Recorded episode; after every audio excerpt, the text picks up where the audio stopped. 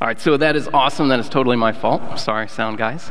Uh, so we're so excited for what God is doing with this pastoral search, and we know that God has chosen the person that He wants already. And so we're just going to go through the paces of finding that person. So thank you for continuing to pray. So I am super excited to be here today. And so if you have your Bibles, we're going to be in Hebrews chapter 12 and Acts chapter 2, and we'll get there in a little bit. But feel free to keep a finger in those spots or a thumb on those spots if you're using your phones. And welcome to those of you who are at home, and we hope you can follow along the same way. And we have this amazing app. If you like apps and you like to take notes on our apps, there's actually a note section that follows right through our outline. And so you can join along that way and then keep track of all the notes you keep for all of the sermons throughout. Uh, even the rest of time, right? So we're thrilled that you're here, and I'm excited about this series, and I'm excited because it's about engagement. And so here at FAC, we use four different words that kind of define what it means to be fully engaged. And so the first one is we want people to connect in some type of small group community, right? Live life together. And second, we want you to serve either inside of FAC or beyond our walls. Next, we want you to give and be financially invested in the ministries of FAC so that we can make an impact eternally in the lives of people in the community. And then lastly, we want you to invite other people to come along. So connect, serve, give, and invite. Four really simple words, but four words that show a great impact. So those four words show that we can't be spectators in this life. And so that's why the series title is Beyond the Bleachers. We want everyone to live beyond the bleachers. We can't just watch this. And so I was really struck last week with what Marty said about giving. And he said, We are designed to give. We're going to give to something. If we don't give to God, we're going to give to something else. And so I think that that quote applies uh, everywhere, certainly last week, but certainly this week, and with serving and with inviting our next two series sermons. And so for us, as a congregation, we have to recognize we're going to give. And so, have you ever had anyone give their life into your life? So, Linda and I, my wife Linda and I, we certainly have. We've been here for 25 years and we've been in a group for 24 and a half years. And they haven't always been the same group. Sometimes we've been in groups just ourselves. Sometimes we've been in, a, in as a couple. And it's been an amazing and valuable time for us. True, authentic, real community where we get to live life with other people. And so maybe you think, yeah, uh, can't do it right now because of this COVID thing. And I'll just say, we, we do, right? So we have a picture of our uh, community group. Throw that up there. And so our community group, there we are, meeting in Zoom, and right in the middle of our, our, our, our mini church leaders, right? Our community group leaders made a mistake there. Our community group leaders, uh, Gene and Kim Pargas, and they do a wonderful job. And I will say this we are closer as a group now than we were a year ago before COVID started, right? So it's an amazing process that we get to be able to live life together like that. And so we have been in groups, as I said, for the last 25 years. And if you ask me, are groups really important? And I'll say, yeah, they're, they're really important. And I'll just give you an, an example of why. So I've shared this before, but this is kind of from a different slant. You know, my mom died of pancreatic cancer about nine years ago. And so they went in, she just wasn't feeling well, and so they went into the hospital. The doctor said, Let's just go in and see what's going on, and maybe we can make some, some simple repairs. And they went in. The doctor discovered in surgery that she was just completely filled with cancer. And they moved her from the recovery room right to hospice. And so my dad, as you can imagine, called me that night with a, just a terrible call that no husband wants to ever make to his, to his son. No son ever wants to hear from his dad, right? Just a terrible call. And he said, You probably need to come down right away because the doctor is just not giving her many days at all. And so I reached out to a small group of guys that I was living life with, kind of in a small group at the moment, and I said, Hey, this is what's going on. And I'm headed back to the office. It was a Sunday night, just to clean up some things so that I could be prepared for the week so I could leave in an early morning flight the next day. And so I'm just sitting here in my office as a men's pastor at the time and, and, and just doing my work, trying to get ready. And these guys started showing up at my office late on a Sunday night. There's a knock on the door, and one of them walked in, and another knock, and another knock, and they didn't tell each other they were coming, they just showed up. And so I'm sitting there, and when the fourth one came in, I was so overwhelmed by their love and concern and compassion for me and the, and the pending loss of my mom that I just started weeping. Just sitting at my desk weeping. And these guys got up and they came over and they put their arms around my heaving shoulders and they prayed for me. And one of the guys got down on his knees next to my chair and, and he wept with me. And I mean, wept with me. I will never forget that moment. It's nine years. I'm still crying about it because it was so powerful. And I never understood harmony in that moment. And so you think about Romans chapter 12, verses 15 and 16. It says, Rejoice with those who rejoice and weep with those who weep. Live in harmony with one another. And in that moment, they were living in perfect harmony with me. It was the same note. And it was a beautiful gift of their presence and of the gift of weeping that I had never experienced before. So if you ask me, is being in a small group really that important? Uh, yeah, it's really, it's really that important. All right, so I'm already getting choked up. We're going to be here for a while. Okay, so that gets us to where we're going to start. The big idea of all of this is that we were designed to connect. All the way back at the very beginning, when God created this earth, He said, Boy, this looks good. It is good. And then He looked at Adam and He said, mm, There's a gap there. He's alone, and I don't want him to be alone.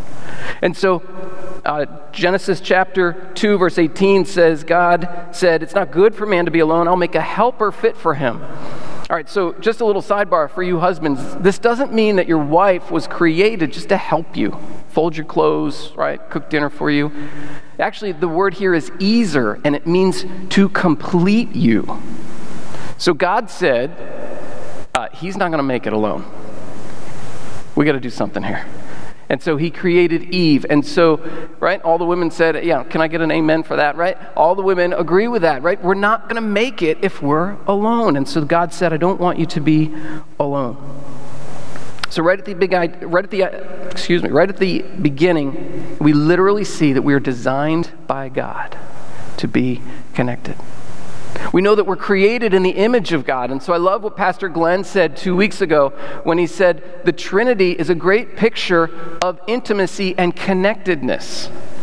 And so, God the Father, God the Son, God the Holy Spirit, they all work together as one in an intimate union with each other.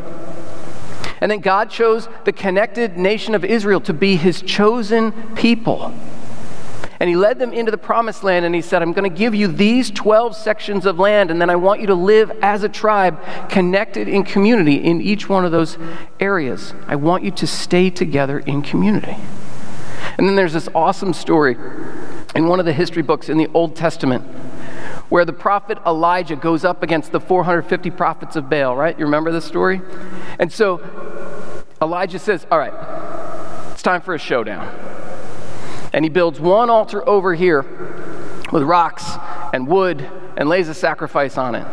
And then he builds another altar over here with rocks and wood and a sacrifice on it. And he says, Whoever's God lights these sacrifices on fire without touching them, that is the one true God.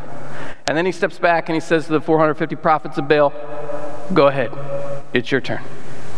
And so they spend the entire day trying to get their God, Baal, to light this wood, and they failed. And so Elijah walks over to his and he says, All right, I don't want there to be any question about this, so go get water. And they dump gallons and gallons and gallons of water on top of the sacrifice and on top of the wood, and they dig a trench around and they fill the trench with water because he doesn't want there to be any question. And then he says, God, show them who the real God is. And God rains down fire from heaven, and He not only consumes the sacrifice and the wood and the water, He consumes the rocks of the altar. And God is declared to be the one true God. And then He says, All right, let's get rid of these 450 prophets of Baal, and He puts them to death in an amazing victory. You'd think this guy's unconquerable. But just a couple days later, we find him hiding in a cave, scared to death that Queen Jezebel is going to kill him for what he just did. And he says, God, I love the reason why he can't make it. He says, God, I am alone.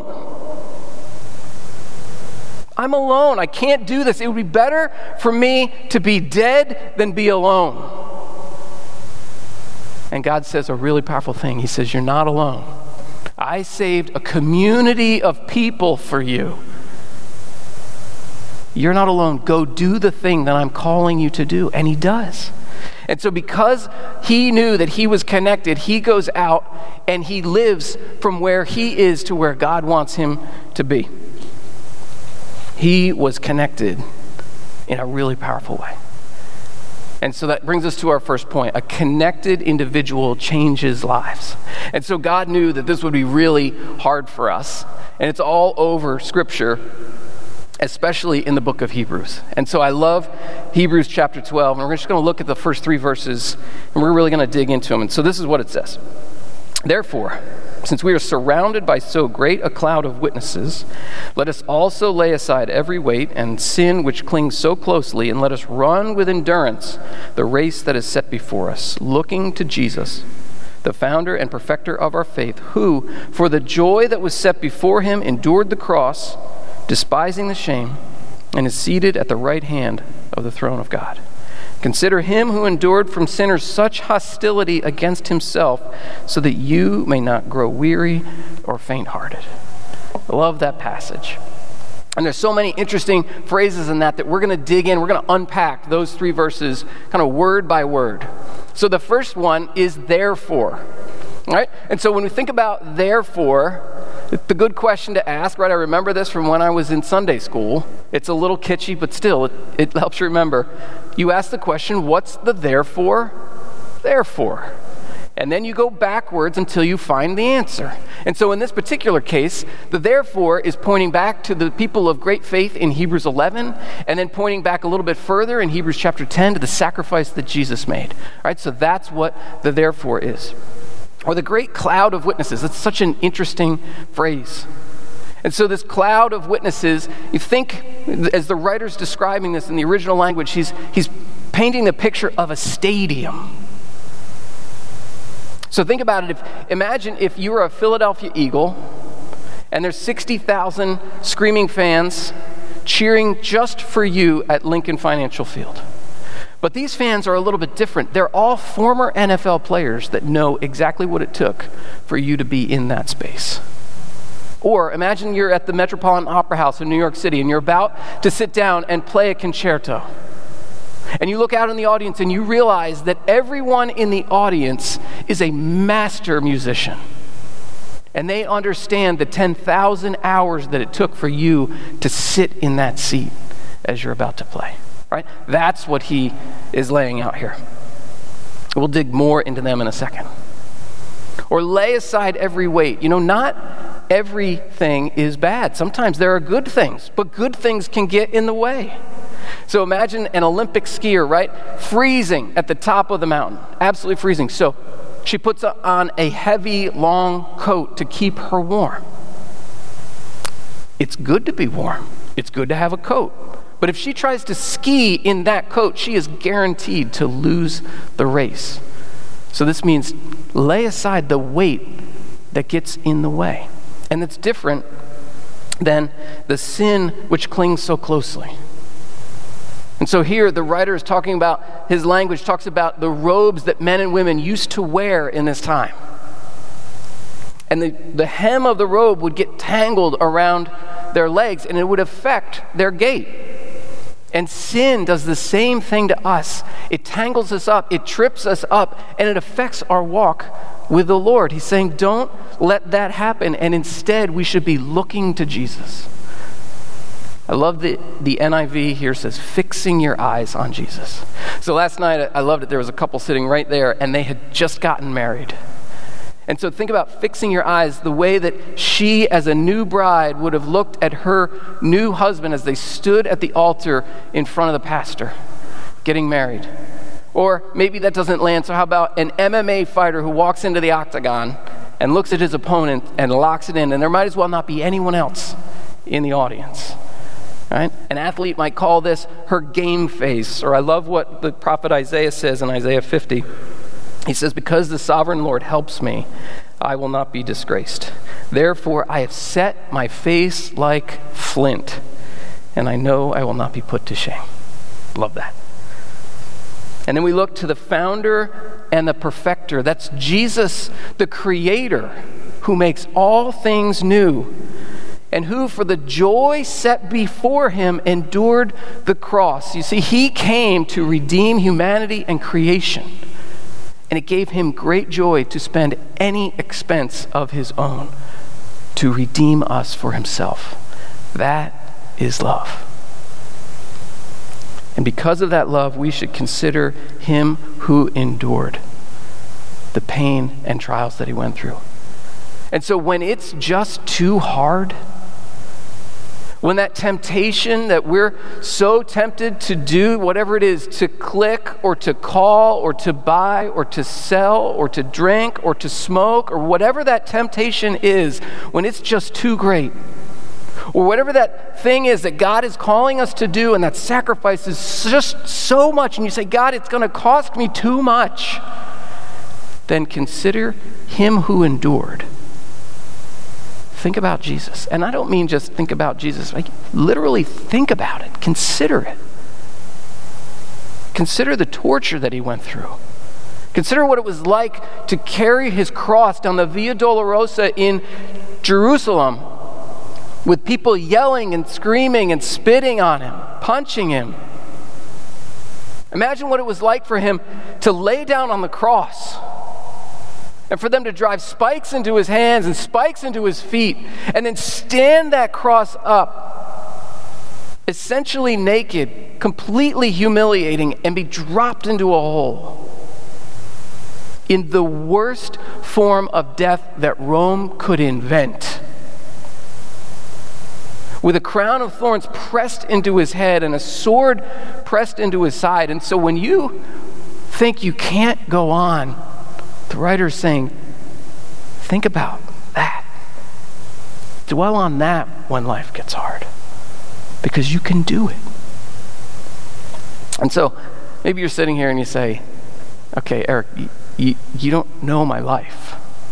You don't know my past. Other people know my past, or maybe nobody else knows your past. And there's just stuff and junk and garbage in there that you say, God can't use this. And so that's why it's important to look back at this cloud of witnesses in Hebrews 11. Because this cloud of witnesses is filled with people who have lived it. Joseph was in jail for years. Isaac took one of his sons and threw him out of the house and left him in the desert to die. Jacob was a con artist. Rahab was a prostitute and a traitor, to the point where she betrayed her nation and her nation was overthrown. Moses killed a man and buried him in the sand so nobody would find out. Samson was a total womanizer.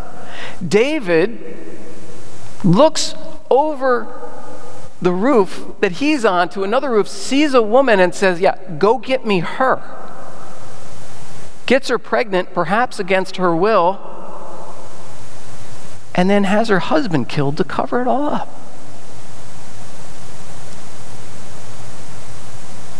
So, just to review if you've ever been in jail, if you've ever slept around, if you've ever been drunk, if you've ever raged in anger, if you've ever cheated or stole or lied, which I'll just say, I don't know all of your stories, but I'm going to pretty much put us all in here, and I'll say, I'm on there for a whole lot of reasons.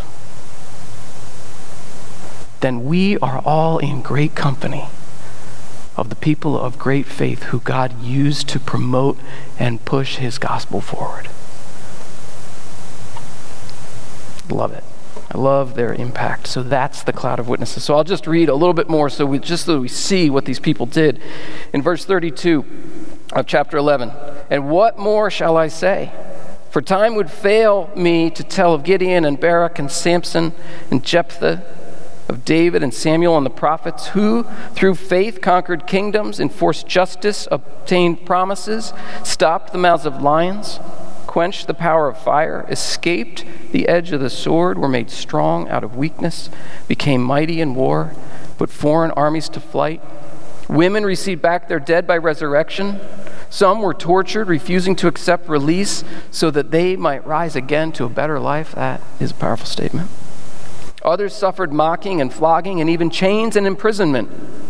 They were stoned. They were sawn in two. They were killed with the sword. They went about in skins of sheep and goats, destitute, afflicted, mistreated, of whom the world was not worthy, wandering about in deserts and mountains and in dens and caves of the earth. These connected people changed lives. Therefore, since we are part of their lineage, because we are part of their community, now let us lay down everything that weighs us down, the sin that so easily entangles us, and run the race that God is calling us to run. And then at the end of that, it says, in the end of verse 3, it says, Don't grow weary or faint hearted. Why does it say that? Because God knows that we will be weary and faint hearted. And so he's saying, No, I created you to build community and have an impact. So don't give up. Don't give up. Don't ever give up. That's what God is calling us to do. So imagine with me if we all did this. What if we all did this together and as individuals? What if we said, I'm not going to let that thing, good or bad, stop me anymore from what God is calling me to do? Or imagine if for all of us as a church, we started to live in a way that we would make this impact so significant that we would look at God and we would be so focused on what He was calling us to do that we say, it is all worth it. I mean, think about verse 37 again. They were flogged, they were imprisoned, they were killed, they were tortured. And then it says an amazing statement the world was not worthy of them. I love that. And so I just want to start stop here before we go into the second point, and I just want to pray for us. Let me just pray. God, help us to be worthy of these people's lives, the way that we live our lives. Help us to be so focused on you that we say, yeah, whatever it is you're calling me to give up, either something good or something sinful, that I'll give it up for you, Lord. God, I pray that for our staff. I pray that for our volunteers. I pray that for our leaders. I pray that for every man and woman in this room. Lord, I pray that for our next generation, the kids that are over on the other side, that they grow up understanding that the cost to follow you is worth it. Lord, I pray for our teenagers who just run through a challenge. I can only imagine what it's like to be a teenager right now. So many temptations, so many things that easily distract that they would look at you and say, Whatever it takes, God, I will do this thing. For our college students, as they live away from home or they live at home, Lord, that they would take this age from 18 to 22, 23, 24, and they would just invest it in you and lay a foundation from which they can leap in the future. God, we pray these things in your holy name. Amen. All right, so so point two. All right, so if we look at it, how a connected individual changes lives, then a connected community makes an impact. So I was at a conference a few years ago, and there was a speaker there named Skye Jethani. He wrote a great book called With. And so his whole design and talk was all about how we need to reimagine how we connect with God. And to do this, we should be asking different questions. And so he shared this story. He has a son named Isaac who has a frightening love for sugar to the point where he's really concerned. And so one time they were at a baseball game, a minor league baseball game, and his son dropped his funnel cake on the ground. And so they picked up the funnel cake, but they were so concerned, or, or Isaac was so concerned that he missed some of the sugar that he lay down on his stomach and he began licking the concrete, right? It's terrible. He loves sugar, and he loved it that much that he didn't he was willing to go to any extent to make sure that not a drop was missed.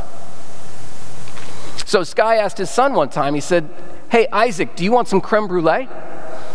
And Isaac said, No, that's disgusting. And he said, Okay. Hey, Isaac, do you want vanilla pudding covered in sugar and cooked with a blowtorch? And Isaac said, Oh, absolutely, that sounds awesome. And he said, Well, son, that's creme brulee. He just changed the question. And I think for us as a church, we can often ask the wrong question. So if I say, hey, do you want to be connected in a small group? Uh, you might go, uh, yeah, no. No, I, you don't understand my life. My, my kids play 17 sports. Or we have piano lessons that night. Or I have to be up early in the office that morning. That doesn't work. Or Saturday mornings, we always sleep in. Or that's my night to watch WandaVision. Just doesn't work for us. Or I'm on a team, we practice right then. Or, and we just go down the list of all the different reasons of why we can't be in a community. But if we change the question, we might get a different result. So if the question is, you have one life to live, do you want to live it with a group of people that together will make an impact on someone else that will affect them for eternity? Do you want to live a life with a group of people that you create such deep and intimate relationship that they will walk through every single high with you and every deep and dark valley that you ever go through? Do you want to join our group? Right? See, that's that's the question. And that's what we need to live out. All right, so I want everyone here and at home, just close your eyes for a moment. Don't fall asleep. Close your eyes, and I want you to, I'm going to help paint a scene for you. So, imagine it's the spring, the leaves are starting to come out on the trees, and you're in the woods on a hike, either alone or with your favorite person or people. You pick and you're walking down this trail and you come upon a tree in the midst of a grove of trees that has kind of fallen over the trail, and maybe the roots are up a little bit and it's leaning on another tree. All right? Everybody have that kind of image? All right, go ahead, open your eyes again. All right, so for me, that's a picture of a healthy community right? Because if it's not for those other trees that have caught that tree, that tree uproots, hits the ground, dies, and at best is cut up for firewood, right? It is truly a crash and burn story. But in a healthy community, in a healthy forest, that tree never makes it to the ground. In a healthy community, we never let the person that we're in life with make it to the ground. Our roots might be up a little bit, but they're still engaged. We're leaning against something else, but our leaves are still coming out. We still are bearing the fruit that, that we were made to build, but we're leaning into the strength of other trees and other people. And it's such a great image of what a healthy community is. And so I love in the book of Acts, it points out what the early church community is. And to me, doesn't mention trees, but it just reminds me of that grove of trees. And so this is what it says in Acts chapter 2. They devoted themselves to the apostles' teaching and the fellowship, to the breaking of bread and the prayers, and awe came upon every soul. And many wonders and signs were being done through the apostles, and all who believed were together and had all things in common. And they were selling their possessions and belongings and distributing the proceeds to all as any had needs. And day by day, attending the temple together and breaking bread in their homes, they received their food with glad and generous hearts, praising God and having favor with all the people. And the Lord added to their number day by day those who were being saved. That's a picture of a healthy community.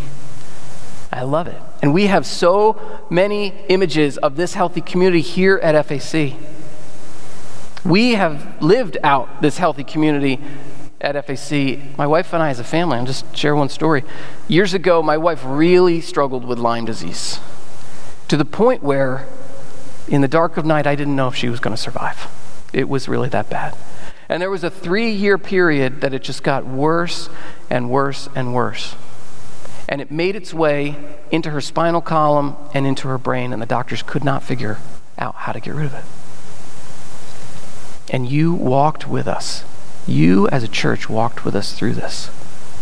And so I was here working as a men's pastor and, and raising four little kids, trying to care for my wife who just continued to diminish in front of me, and her muscles didn't work, and her brain didn't work, and the uh, in the worst days, she would sleep for 20 hours. She couldn't pick up her feet. She shuffled everywhere, and she slurred her speech, and sometimes didn't know her name. It was that bad. And the only gift to my wife was that the sicker she got, the less she knew she was sick. Right? That was what was going on. And you walked with us through this. She got rushed to the emergency room one time from our home in the middle of this. And I called a friend, and our friend beat the ambulance to our house. There are other times that, that you cleaned our house for us. Or you picked up our kids and said, hey, we're going to take your kids to the amusement park today so that you can just care for Linda. Or there were times that you cooked for us, and I mean, cooked for us, right? Six straight months we went without having to cook a meal. And a different family,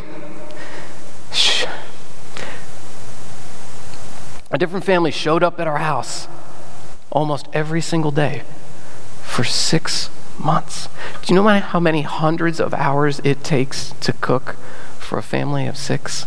for six months, but you did it. You never let us hit the ground.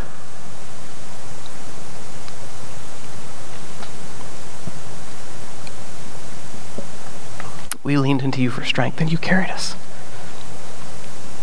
Thank you. Okay, so that's just the impact on one family and I tell you because that's what we live. But this impact happens all the time here at FAC. So whether it's a small group of men who say, hey, there's a guy who needs our help, and they restore him physically and emotionally and mentally and spiritually and, and put him back on his feet. Or if it's uh, fresh hope for women who, in terms of a cloud of witnesses, there are women who said, I have lived where you are, and I know what it's like to be a single mom, so I will walk through this with you. Or if it's like our care center and food pantry where we have men and women who say, yeah, we are going to help these people in community with the food that they need or the care that they need or their understanding of how it is to budget so they don't get into challenging financial times again or help them find a job or even put clothes on their backs. See, this is where the giving goes to ministries like this so that we can live in a healthy community and keep people from hitting the ground. I love it. So there's this great quote uh, from this Greek philosopher named Aristides. And so Aristides in the second century watched what the early church was doing. The early church that we talked about in Acts chapter 2. Well, a philosopher and theologian looked at this and said, I've got to tell the emperor about this. And so he writes a letter explaining what this early church is like to Caesar Hadrian. So this is what it says, and I'll read this, and then at the end of this, I'm going to ask you a hard question. It says this But Christians show kindness to those near them, and whenever they are judges, they judge uprightly. They do good to their enemies. If one of them have bondsmen and bondswomen or children, through love toward them, they persuade them to become Christians. And when they have done so, they call them brethren without distinction. They do not worship strange gods, and they go their way in all modesty and cheerfulness. Falsehood is not found among them, and they love one another. And he who has gives to him who has not without boasting. When they see a stranger, they take him in to their own homes and rejoice over him as a very brother. And if they hear that one of their number is imprisoned or afflicted on account of the name of their Messiah, all of them anxiously minister to his necessity. If there is any among them that is poor and needy and they have no spare food, they fast two or three days in order to supply to the needy their lack of food. O such king is their manner of life. And verily, this is a new people, and there is something divine in the midst of them. Man, that is a quote we need to read every single day. They were known for something. They were known for Jesus being in the midst of them with such power that they lived their lives differently. So let me ask you that hard question What are you known for? You think about you sitting here, man, woman, teenager, younger person. What are you known for? And maybe you're not sure about what you're known for, so I'll just give you a little test. Think about your last 10 Instagram posts, or the last 10 things you said on Facebook. Are you known as a Republican? Are you known as a Democrat? Are you known as a foodie? Do you try to get people to like your sunsets?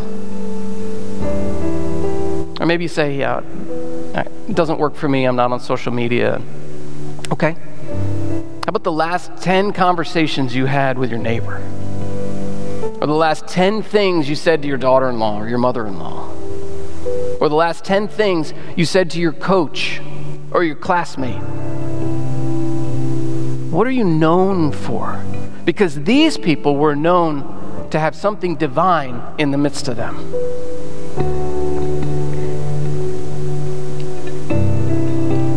You see, we all want it to be different.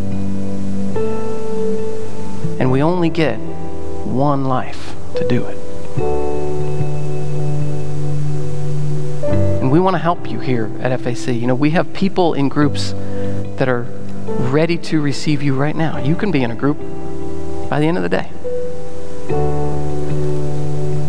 Or maybe you say, you know what, I, I don't want to be in a group. I actually want to lead a group on our website. We take you through three quick, quick steps that are simple. You can start a group with your neighbors or with your families or with your classmates or your coworkers, right? Engaging with people where you live or work or study or play. Like those are awesome ways, and we can help you immediately. Maybe you say, yeah, I, COVID, I can't do it. It just, I can't do a Zoom call like you do, Eric, or, or I just don't know these people. I don't want to meet people like this online. Okay. Then we can give you a list of people. You can just call on the phone, ask them two simple questions. Hey, how are you doing? And how can I pray for you? Right? I'm from FAC, and I just want to care for you however I can. Or you can write a card to your neighbor, or you can, there's just so many different things that you can do. So just think about that. All right, so the team is out here, and they're going to lead us through this song called God of Revival, and the lyrics are unbelievable because we need revival. And I talked earlier about harmony and the way that those men lived in harmony. And so you will hear some, everybody has beautiful voices. You'll hear some incredible harmony. And so think about the harmony of their voices, but think about the harmony of all of our hearts here in this room, online, at home. The more we harmonize together horizontally with each other, the more we harmonize vertically with God. And so when they're done singing, when we're all done singing together, I'll come back and just share one piece of scripture. Romans 15 says, May the God of endurance and encouragement grant you to live in such harmony with one another, in accord with Christ Jesus, that together you may with one voice glorify the God and Father of our Lord Jesus Christ. Let's pray. God, I just pray your anointing over our church that we can live in one voice, in community, and in perfect harmony with each other and with you, that we would make such a powerful impact in the community and world around us, Lord. Lord, help us to cast aside all of the good things and all of the sin that we're so tempted to live out. And let us run a race of power in your name, always looking to you, Jesus. In your holy name we pray. Amen. God bless you. Have a great rest of the week.